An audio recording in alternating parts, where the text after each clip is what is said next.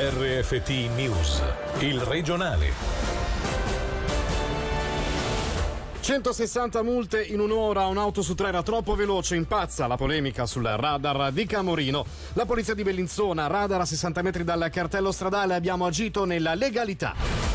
La svolta del PVP, presentati due correttivi alla viabilità del centro dal 29 settembre, scatta la fase test, durerà tre mesi. Le Camere federali aprono la caccia al lupo passata la revisione della legge che prevede meno restrizioni per abbattere il predatore, ma sarà referendum.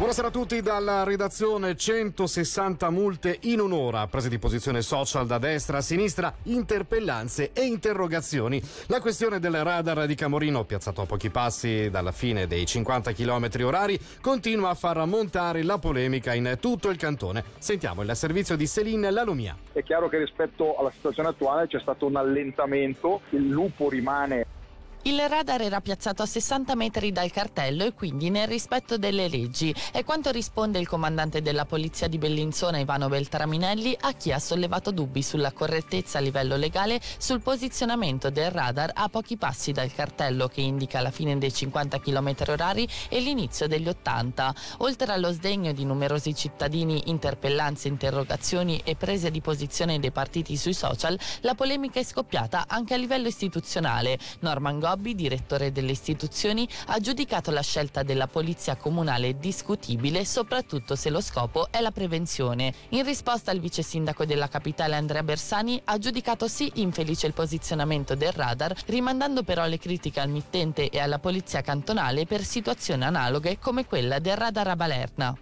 Grazie alle interviste di Céline Lalomia e Gaia Castelli sentiamo alcuni ticinesi molto caldi sul tema in un assaggio di ciò che sarà radiogrammi approfondimento in coda al regionale. Quando magari su un 50 vai a 57 ti danno 100-200 franchi, trovo sia eccessivo. Fino sotto al divieto c'è 50 all'ora. Li mettono a discrezione dove sanno che possono fare male. I radar sono giustificati dove c'è un principio, dove c'è un pericolo. Vicino a una scuola, vicino a un asilo, vicino a un ospedale. Lì massima prudenza. Sì, a scopo preventivo, però se lo fanno vuol dire che ci guadagnano. I radar solo per fare cassetta. Vedo quello di Norvio, quello di Valerna ogni tanto, sono ovunque. Per carità, i limiti ci stanno. Eh. Secondo me è una cosa che lo fanno con la furbizia. Ci sono persone che la fanno franca, però magari l'operaio che è un attimo in ritardo ci cade sempre dentro. Cerco di fare attenzione, ma penso che sia veramente una fregatura. Non è che sono il contrario ai radar, eh. sia la tendenza ad andare un po' troppo forte.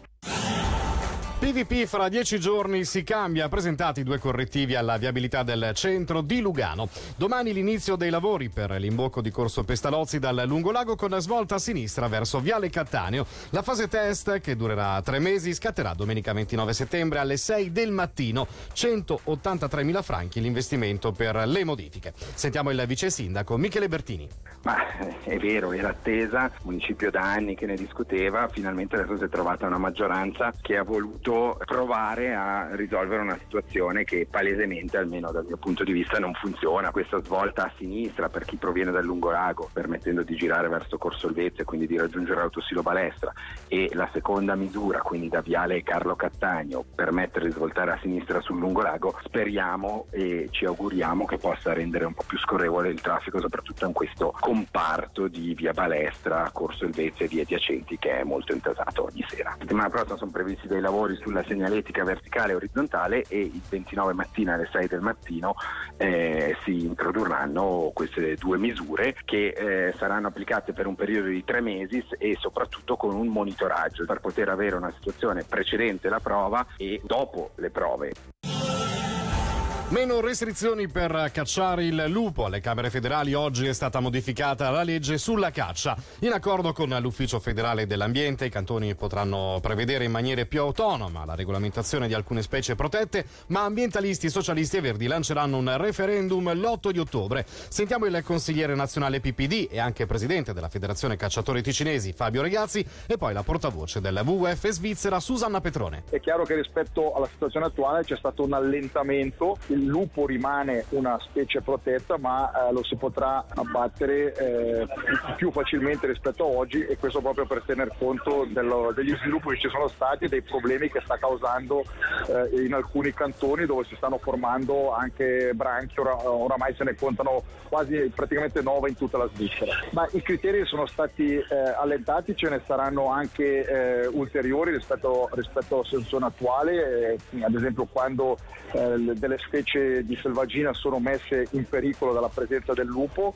e quindi ci sarà maggiore, una maggiore facilitazione rispetto uh, ad oggi. Queste decisioni però dovranno, verranno delegate in futuro uh, maggiormente ai cantoni e questo sicuramente è un aspetto positivo. È una legge vergognosa e non riguarda neanche solo il lupo ma riguarda anche altri animali a rischio estinzione come la lince o il castoro, sulla lista c'è persino il cigno reale. Quindi parliamo di animali che sono protetti e che in questo caso chi fa le leggi ha deciso di poter abbattere anche per via preventiva, quindi anche priva di, una base scientifica. Con le altre associazioni ci siamo messi insieme e l'8 ottobre verrà lanciata ufficialmente la raccolta firme. Rilanciare l'immagine e far capire meglio la realtà delle cliniche private sono solo alcuni degli obiettivi dell'Associazione Cliniche Private Ticinesi che hanno un nuovo interlocutore nei confronti dell'ente ospedaliero del cantone delle casse malati, ovvero il nuovo presidente Giancarlo Dillena. Il bilancio in Ticino è positivo e il rapporto con l'ente ospedaliero cantonale è già buono ma può sempre migliorare come ha raccontato proprio il presidente Dillena. Dopo la scomparsa di Mimi Monetti Lepore, il comitato si è detto qui dobbiamo ripartire perché si sente una necessità di avere un interlocutore comune da parte delle cliniche private nei confronti dell'ente ospedaliero, del cantone, delle casse malati, di rilanciare l'immagine, di far capire meglio cos'è la realtà delle cliniche private e quali problemi ci possono essere che devono essere risolti in comune di fronte all'opinione pubblica. Per quel che riguarda la cooperazione tra pubblico e privato, cosa ci può dire? Funziona bene, anche perché molte persone che lavorano nel privato vengono dal pubblico e viceversa. Di conseguenza ci si conosce, soprattutto soprattutto si sa che certe difficoltà se non le risolviamo insieme alla fine non le risolviamo, direi che il 95% dei problemi sono a posto. Mi auguro che migliorino costantemente, perché nell'interesse di tutti, soprattutto dei pazienti, che non diventano così ostaggio di liti fra istituti, fra medici o cose di questo genere.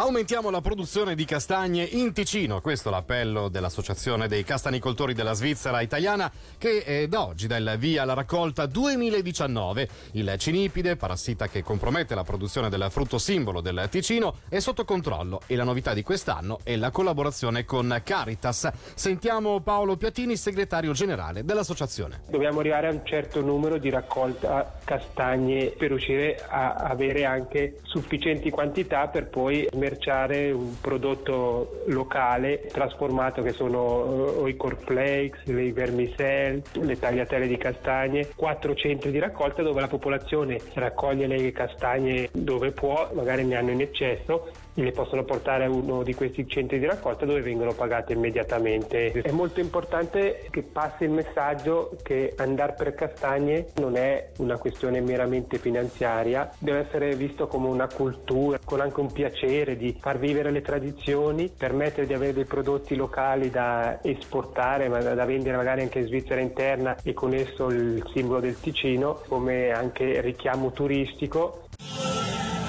Infine il calcio è il grande giorno del Lugano. Da stasera si riaccendono i riflettori sull'Europa League, competizione che vede impegnati i bianconeri nel gruppo B. Fra pochi minuti, alle 18.55, i, tic- i ticinesi scenderanno in campo a Copenaghen per dimenticare le ultime sconfitte. Sulla missione del Lugano, Fabio Celestini è stato chiaro. Credo che sia fantastico a livello di pubblicità, a livello di immagine, però poi dobbiamo far bene. Perché un conto stare in Europa League e un altro conto fare bene. Perché non si può andare in Europa League a fare delle figuracce.